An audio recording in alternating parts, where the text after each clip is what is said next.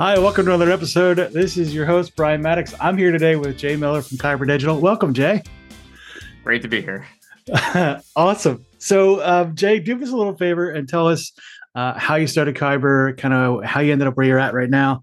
Um, not, not, not physically, mind you, but uh, but in general in the career, um, and we'll go from there on the marketing stuff.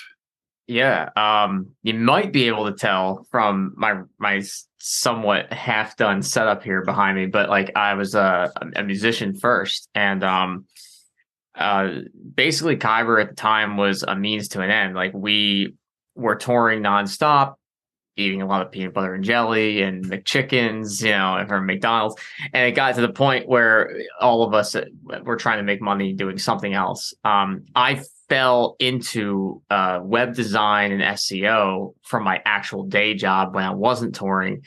Uh, the boss just kind of came to me one day and said, "Hey, like you need to build this one client a website."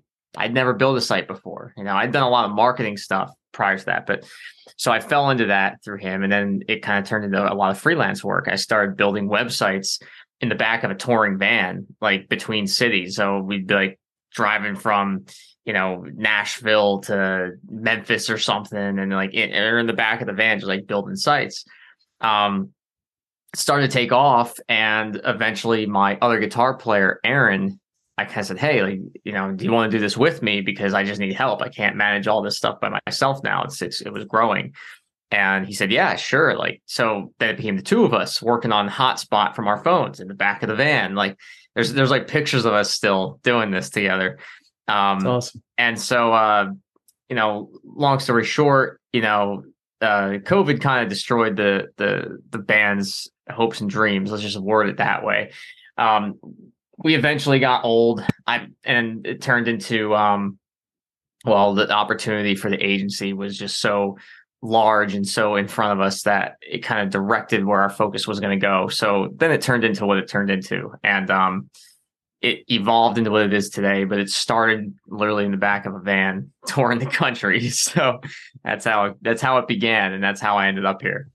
So, all right, I have to ask some ridiculous questions first. Sure. A, how many members of the band are involved in your company?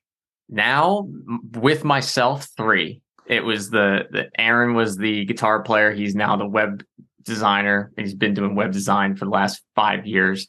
Um, and now we have Neil, who's the, one of our main copywriters. And um, uh, Neil was always the guy in the band who, when we did interviews, it'd be like, all of us just no, we got to give it to him. He's he's the wordsmith. Like we, nobody wants us to say anything in front of a camera. Just let Neil do it.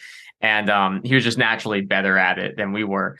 And uh, he took up copywriting during COVID because he just really liked it. Um, it just naturally. I mean, this guy used to like buy newspapers um, in between tour stops just for the fun of it. He would buy a local newspaper and read it, see how people wrote, and then get the history of it. So his mind worked really well that way. So we brought him in, and now he's doing copy. Um, I just got to get the the drummer in here somehow. He's doing production in LA, working on some really large projects that you would definitely know the names of, some Grammy award winning artists. And uh, I just got to get him involved somehow, and then I'll I'll have roped in the whole group somehow. that is that has got to be one of the most yeah. interesting stories, origin stories for both a band and a marketing company I've ever heard. yeah, it, has been it's been fun, but they're they're all we're all still like playing music together. We're all still doing this, and um, and my team when when Neil and Aaron and I both get on some kind of team call, they, like my COO said it one day. She's like, "We don't even stand a chance. You guys just go." Like, you know, just you know. So it, it it's it's made the culture very fun too, because it's like everything's a lot more laid back when it comes to the way that we integrate together. Mm. So, so how do you think that impacts your work?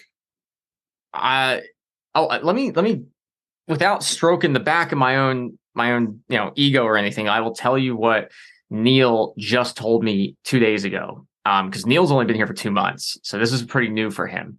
And I said to him in a Slack message, like, you know, P.S. How wild is it that you and me are even having this conversation at this right. company? Like, this is just so bizarre. You know, we've been torn together for ten years, and then playing music together for even longer. And like, I said, dude, it's actually kind of nuts how invested and integrated and just committed to the cause all of these people are. Like because he had no idea. Like we don't we didn't talk about my business outside of um you know just passing by when we were like doing other things. And so it it was interesting to him to see how how much this has grown but more so like how committed to what kyber's goals are that all of our employees are actually committed to um so it, has been interesting to watch, and I think that I think that with him being newer, it, he kind of like gives that outside perspective. But I think it's because of the way that we run the company, which is very much more. It's it's a laid back environment, but we also really push to bring in uh, a sense of like community. And I always, as an advocate for my employees, tried to find ways to encourage them to grow. And I've never held back from that. Like if they needed a laptop because their laptop was dying, I'd buy them a MacBook. We have a corporate Ma- Apple account. I think to this date, I bought like 12 MacBooks for the team so far. Um, and like I ship them to the Philippines, even to the VAs. You know, uh, if someone needed software, I just buy it. I'm like, yeah, no problem. We need an upgrade. Okay. Like I, I want to make their lives easier. And we're also consistently asking, like, hey, like we're looking for feedback. How can I make this process better for you? How can I make it better for your VAs? How can I make this easier for us? Like, this is what we're trying to do. Are we on the right track? Um, mm-hmm. so because I've allowed some of the team leads and even the, the all the way down to the bottom, the cogs and the wheel, the VAs to really own their processes and have say over how they go, so long as they are correlating with our goals, deadlines, and objectives. It really feels like everyone's been kind of integrated into the entire process where there is no car- compartmentalization any longer. Like everybody at the company knows what everybody's role is and how it affects everybody else and what the core mission is moving forward for the company. And I think that's been a big part of it. And um, I'll leave you this one story, like real quick. That like two of my people on my team are yoga instructors. So one day they came to me and they said, "Hey, can we teach yoga like once a week?" Like, yeah, sure, fine, whatever. it's like, yeah, go ahead. Like, and know, I'm on, like probably on the floor one day and I'm I'm like using my chirp wheel and I'm yoga doing all the yoga with all the team on a Zoom call with everybody else.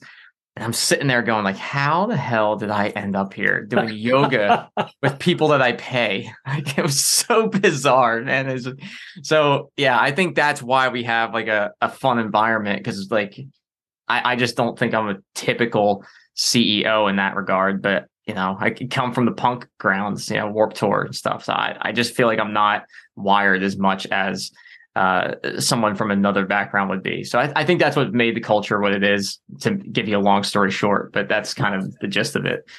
So yeah, you know, I, and I, I think it's important too. I mean, when you start talking about this stuff, it's obvious that the performance culture that you have um, also leads to, particularly, you know, given that that the art side of that conversation you have to be able to you know trust these folks in a performance setting. And the only way you're going to get there is if you build that rapport which i think is uh, it's a spot on approach to driving engagement and stuff like that. So when you talk to your clients is that something that you bring out uh, or your prospects? Is that something you you dial into your marketing program? How does that how does that factor into how you go to market um believe it or not, it doesn't really. Um, hmm. Ironically enough, the prospects don't really know a lot about how our company works internally, and they don't know a lot about um, what really makes the the processes work for them until they're already here. We have some like our, our social media that always needs work. It's like something that like I personally don't spend a lot of time on. Right. Um, but that's not our focus as an agency or as a consultancy either. So I think for for me, it's it's always been let me focus on the prospects' problems and what they need and why they're even talking to me. Because at the end of the day, they don't care about me. They don't care about what we do. They don't care about my team. Like the only thing they care about is is making sure that we can solve their problems and getting them ahead. Because the reality is they only care about themselves. Um, that's not to say that they're selfish. That's just the way people are programmed. So especially the business owners or the people who are responsible for revenue growth at a business. So when we go into sales calls, it's a no BS environment where we dive right in and I and I just say, look, like why are you here? What can we do? What are you struggling with? And we go down a discovery call framework that is solely focused around questions and, so, and focused around them and not us. So we actually barely talk about us. And when we do, it's like a five minute, you know, pinpoint in the conversation all the way at the tail end of it, mm. you hmm. know, and then we get into the pitch and the pitch is only 15 minutes, maybe 10 minutes long. Like, and then it goes into back and forth questions. So that that's that's really it. Like we don't focus on us at all.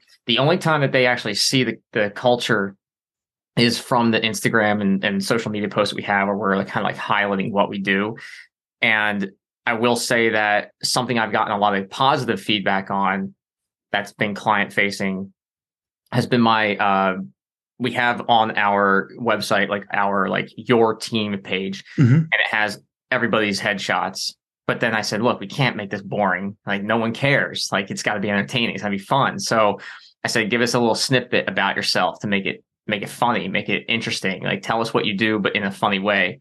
I, I think my my like staple in their mind was just said like, what would Tom Hanks do? ask yourself every day what Tom Hanks do. That's it. It doesn't say anything else about me. Like, right. so we tried to make it fun so that people read it. It's like, okay, this is a real company with real people with a real culture. It's not just a bunch of guys in a workshop somewhere. Um, and I think that kind of speaks a lot to like the type of people we're also trying to attract because I I don't want you know uh, the guy that has no emotions whatsoever and is just like a grinder for for money you know um, so I, I, think that it's it's interesting. That's really the only time that clients actually see the mm. forward facing part of our culture is on the team page and on our social media. Um, and every once in a while, I'll have a LinkedIn post go viral because I talk about some of this stuff where I say we have a four hour work, uh, I'm sorry, four day work week, and we have a you know shorter work day, and we start pretty late, and most of our team uh, is not micromanaged. They're very much remote, and as long as they hit their deadlines, like we don't care when the work gets done. It could be four in the morning, right. you know. Um, so I, I, think because of the the you know I trust you to get the job done type of mentality, mm-hmm. um, it's it's kind of like it attracted more people to want to work here, but it hasn't attracted prospects, and I, I don't think it it probably never will because I don't think the prospects care if that makes any sense. So we just it's interesting. I mean, you know, and and having done a lot of work in the space myself, I think it's um, uh, yes, they care about what you can do, right? Like the the outcomes you can create is important, but a lot of folks, believe it or not, are also interested in how you win, right? So, and that how you win, um, in some ways, um, uh, gets really important. It's really important after the fact, right? How was the experience you've created during the process? Um, it's uh, they, re- they they refer to it in um, Power of Moments. Uh, Chip and Dan Heath. It's an excellent book if you get a chance. Uh, and they talk about creating these moments that are like impactful and important.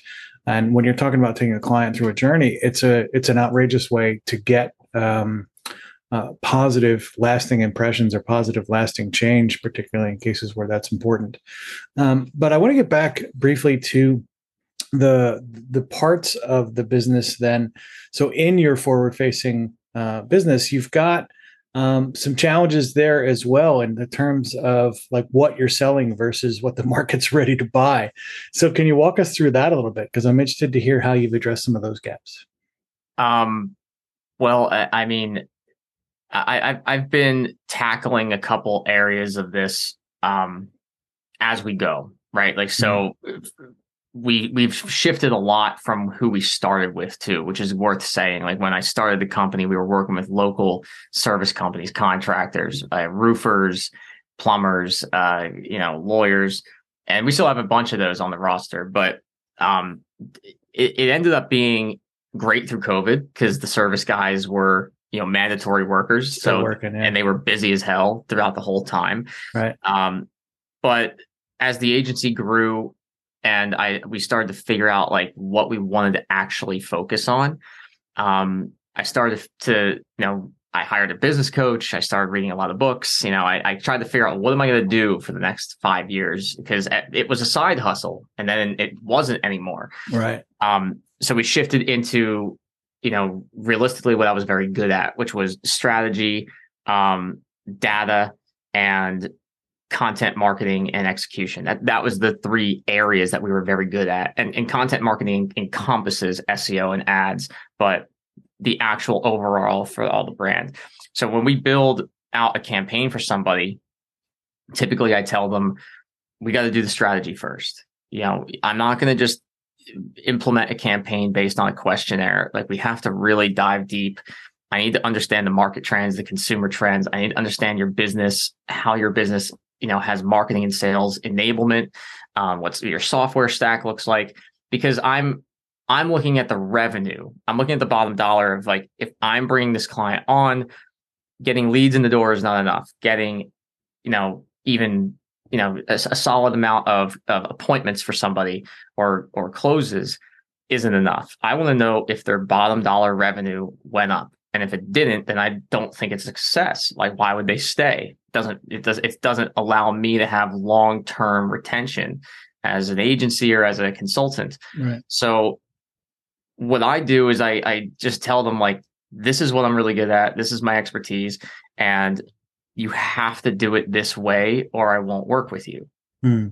That's it. You know, because why would you let the client dictate the strategy when they obviously can't figure it out for themselves and they're coming to you and they're saying, Hey, I want you to do it this way. And you're like, well, if you were doing it this way already and now you just want us to execute and it wasn't working, why would we repeat that process? Yeah.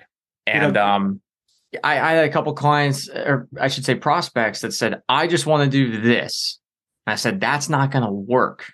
And they insisted. I said, well, then we're not the right fit. you know, I, I just said that we're not that we're, this isn't going to yeah, work for us because I don't believe that your strategy is going to work from what we're looking at from a data perspective and from history and experience. So I, I eventually walked away from that project because I said it's not worth it. I'm, I'm my, my name's going to be put on the line. I know that our our team is going to be frustrated because they can't implement the things that they know work. So, to, a long story short, to your your your question, I stick to what I know and I stick to what I'm really good at, and I stick to the the the, the motif of, mm-hmm. you know, you're hiring us for a reason here's the expected return. Here's how long it's going to take. Here are the results.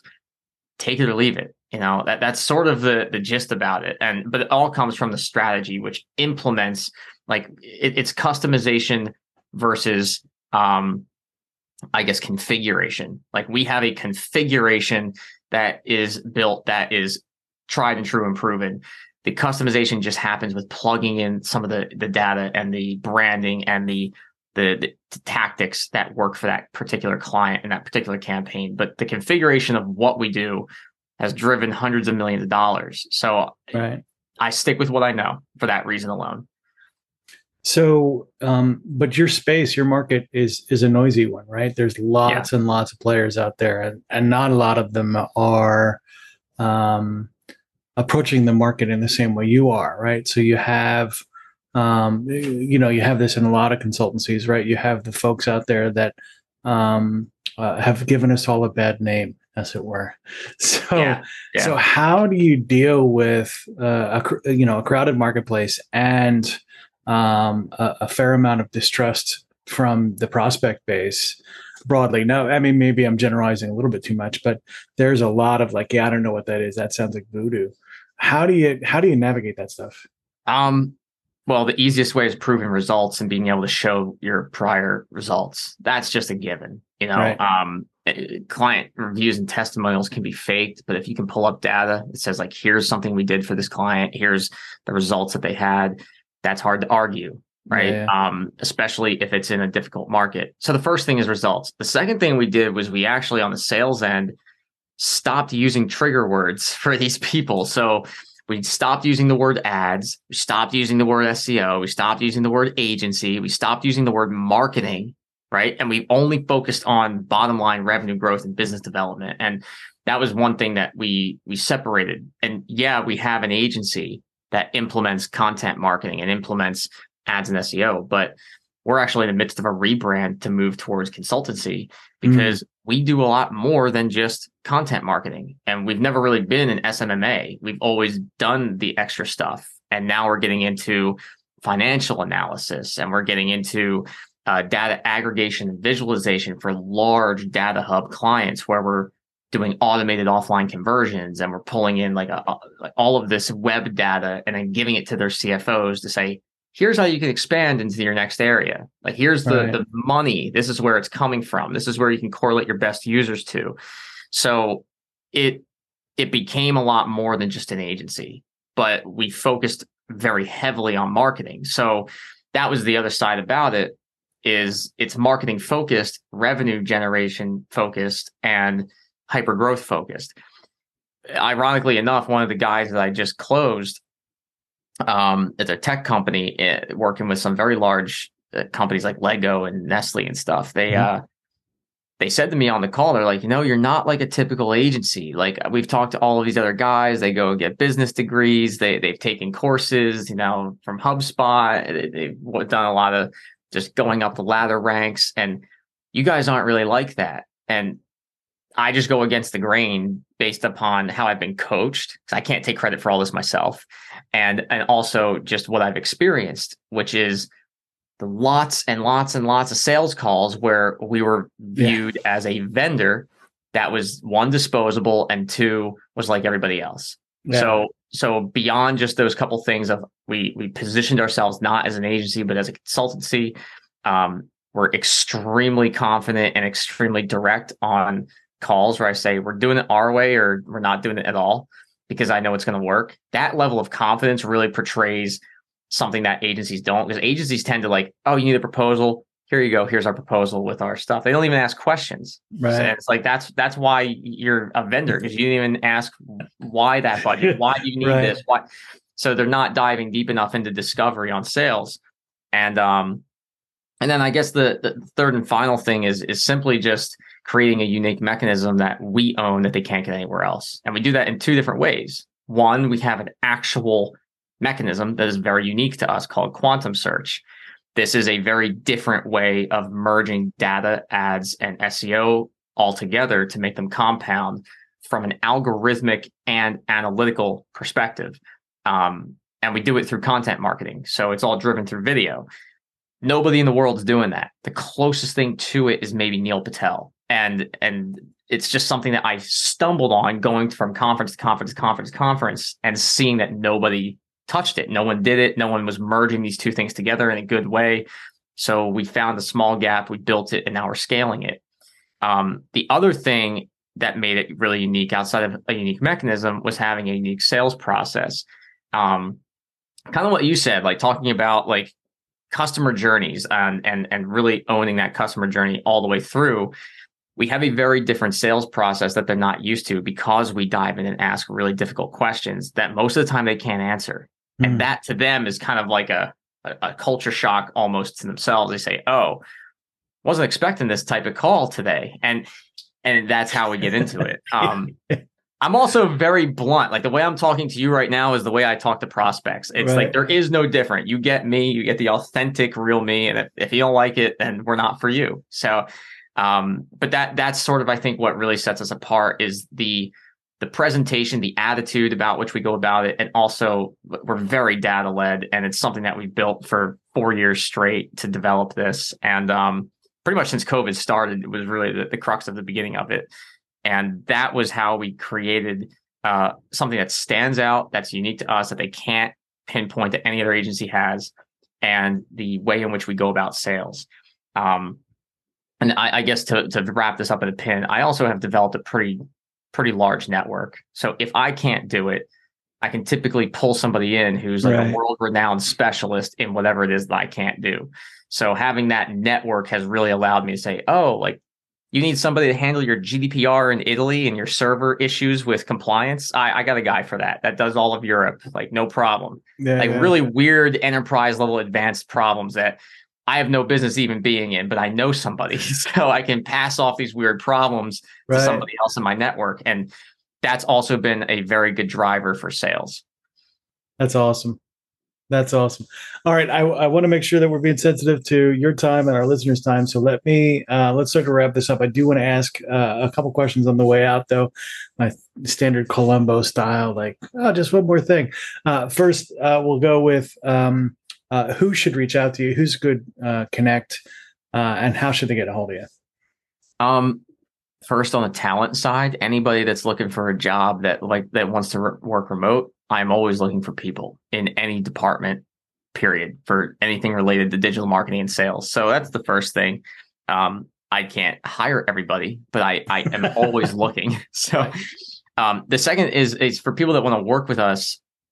We're industry agnostic, but we do focus in a couple areas, and that's mostly the tech industry. So it's martech, software, SaaS, uh, you know, any type of uh, fintech, even. Um, and we're working primarily with a couple partners um, on the data side to really make those things have financial backing so they, they can see what's actually driving their actual growth from a marketing and sales perspective and not mm. just guessing uh, all going all the way down to user input data. So i can say who are your best 1000 customers and where did they come from? And how many touch points did it take? And when was that conversion happening? Like so now we can correlate like actual huge revenue jumps to the marketing campaign all the way through the buyer journey into retention, which a lot of companies are missing, um, especially even the ones that are tied up to Salesforce. So, um, basically, any tech company that's trying to get to the 100 million mark, really a good uh, per- company for us to work with. But we'll tackle almost anything because our, our tactics remain the same. The strategy configuration remains the same. Mm-hmm. It just comes down to like what is going to be something that we implement versus something we might outsource. Um, but most of the strategy around what we do remains the same. But those are the areas that we're really focusing in primarily at the moment. Gotcha. All right. And the last question, uh, you know, it sounds like you've had a long, strange trip so far. Um, super interested to see where it goes. So I want to make sure I, I, put the seed out there now for the next interview, maybe a year or so. Um, but the, the, the thing that I want to ask you is that in this journey, in this uh, uh, trip that you've taken to get to where you are, um, what are the three biggest kind of lessons you picked up along the way that really have either helped you the most or shaken you the most or or or whatever? The bigger the company is, the more that's screwed up on the back end. That's I mean, I, I can't say that. I mean, you look at like some, I can't name the names, but like yeah, you get yeah. into the back and you're like, oh my God, this is a train wreck. Like it's so bad. Like, and, and nobody knows what's going on. They don't have to be agile. That's the problem, right? Like when you have to sing for your supper every day, you eliminate all the BS. And when you're yeah. a large corporate, you just got so much momentum. Like, like have. literally, it's like after 30 people, in a company, it just starts to become like a, a like a disaster on yeah. the back end, and they stop tracking things. That like they're you know everything becomes a mess, all the way through every department, everything is it all. And I'm not saying it's all bad, but it's like it all just ends up being you know yeah absolutely. Um, that was the first big lesson I learned. Um, and to, to quote my business coach, uh, Bryan Cristiano, like one of the biggest um, things that I found was creating a wedge, which was instead of pitching the full service up front, um, I would uh, instead create the blueprint or the strategy or the the piece of it that you would have to do anyway. And remember I said we do strategy first, like that is our wedge, but like we go in and we essentially do an assessment first before we do the full proposal or the full service, the full output. Hmm. I never thought about it that way until I was trained to think about it that way, but essentially what it allows us to do is have a very low form of commitment, a very low form of engagement that's that's very low risk, but allows whichever company we're working with to have a a very detailed finger on the pulse assessment of where they are, not just from, hey, we ran an SEMrush report. It's more like, here's what we saw between all of your, your product, your UX, your software, your marketing, your mm-hmm. sales, mm-hmm. and where you're missing revenue, where your current spend analysis is, where the gaps are, uh, where you're double over tracking information, like really having like a holy crap, like this is what's on fire type of a moment. Um, and that has allowed us to propel sales because of the way that we structure our deals. And um, and it kind of gives you that 30 day run rate of getting to know each other before you get in bed with each other. So you're going on yeah. a date, right? That was a really big takeaway for me with um with marketing and sales. And uh the third thing I, I, I kind of didn't like learn, but I kind of just kind of followed my gut was to just be completely authentic. Um, what I've found is that me being very off the cusp, being how I am, um, like our slogan literally on the back end is punk as fuck, Hmm. you know, and people are like, you know, I come from a punk background, but in Right. our world, what that really meant was go against the grain, you know, be the JFK, be the Tom DeLonge that everyone thought was crazy until the government said aliens do exist, right? Um, so it it always was go against the grain and do what your heart says and follow that. And when it came to business for a long time, I was like, oh, I need to have this type of camera. I need to have this type of lighting. I need to dress a certain way. I need to have this many results. I need to have, and none of it really at the end of the day mattered. I Yeah. just, I realized that it, I just had to be exactly who I was and just follow true north as my, as my moral compass. Yeah. and the karma would come and it has. And and all i've done is is push and not worry what other people thought. And i said if i'm sticking to what i believe is true none of the rest matters and the people that believe what i believe will by nature come and they have. So th- that's all i would say is that you know it's it's also allowed me to get over my fear of being on camera because i used to hate being on camera. I used to hate content. Still i still hate filming content. But like it i'm just like you know what i'm doing this because i know i have to You're and doing I, well. you know, You know, yeah you you Yeah. clearly the, the fear hasn't stopped you from from creating quality stuff. So I, I we got to get better at it. There's always stuff to improve, but but I'd, I'd say that authenticity is magnetic, and that's something I've I've just naturally seen on the business end that I, I had seen from a social perspective when we were Mm. touring and and and around kids and and promoters, but taking it to the business world and just being my my authentic self was something that I didn't expect to get so much like uh both attracting the bad people that thought that they could take advantage of it or attracting the people who were genuine like really good A players that were like, I just can't believe that I finally found somebody I can trust, or I finally found somebody I can even just have a conversation with where there's no ulterior motive, Hmm. you know? So I, I think that that's been a huge part of our growth is it's allowed me to network a lot easier as well. that's awesome.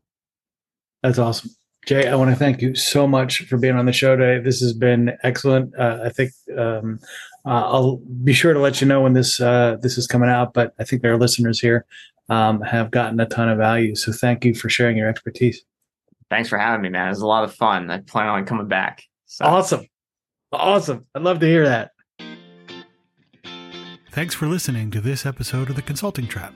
If you have suggestions for future episodes or would like to be a guest on our show, please send me an email at brian at podcastchef.com. That's B R I A N at P O D C I S T C H E F dot com. Before we go, we'd like to thank the sponsor of our show, Podcast Chef. Podcast Chef helps turn ordinary podcasting into a revenue generating lead magnet for your consulting business. Our podcasting done for you service takes away the headache of starting up and running your own podcast. Reach out now to take advantage of our 30 day money back guarantee. Visit us at podcastchef.com to find out how our team of experts can help you leverage podcasting to take your business to the next level.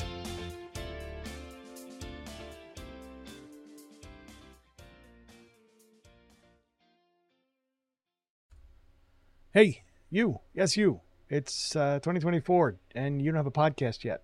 Or maybe you do, but you're struggling with it. Uh, we will talk to you about that uh, for free. We'll help you figure out uh, where you might be stuck, uh, whether or not we can help you for sure. But also, uh, if you don't have one yet, what are the like first five things you can do? Uh, what are some great angles that you can use to make sure that your podcast was sustainable as you start to develop that moving forward? Uh, those consults are free. So reach out at the link below uh, in the show notes or email me at brian at podcastchef.com. Thanks. Hi, this is Brian. Thanks for listening to the show.